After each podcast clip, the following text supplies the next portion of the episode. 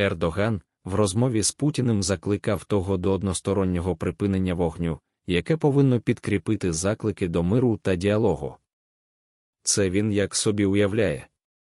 Путін зупиняє цю гідру чмобиків, а ЗСУ, бачачи це, починають плакати один одного на плечі, жаліють руських мальчиків в трусиках і більше не можуть по ним стріляти. Він щось з'їв не те. Тут ще цей мацковський піп-сектант почав скиглити про різдвяне перемир'я. Яке він має відношення до Різдва, цей сатанюга? А до перемир'я яке, якщо він за війну і вбивства українців?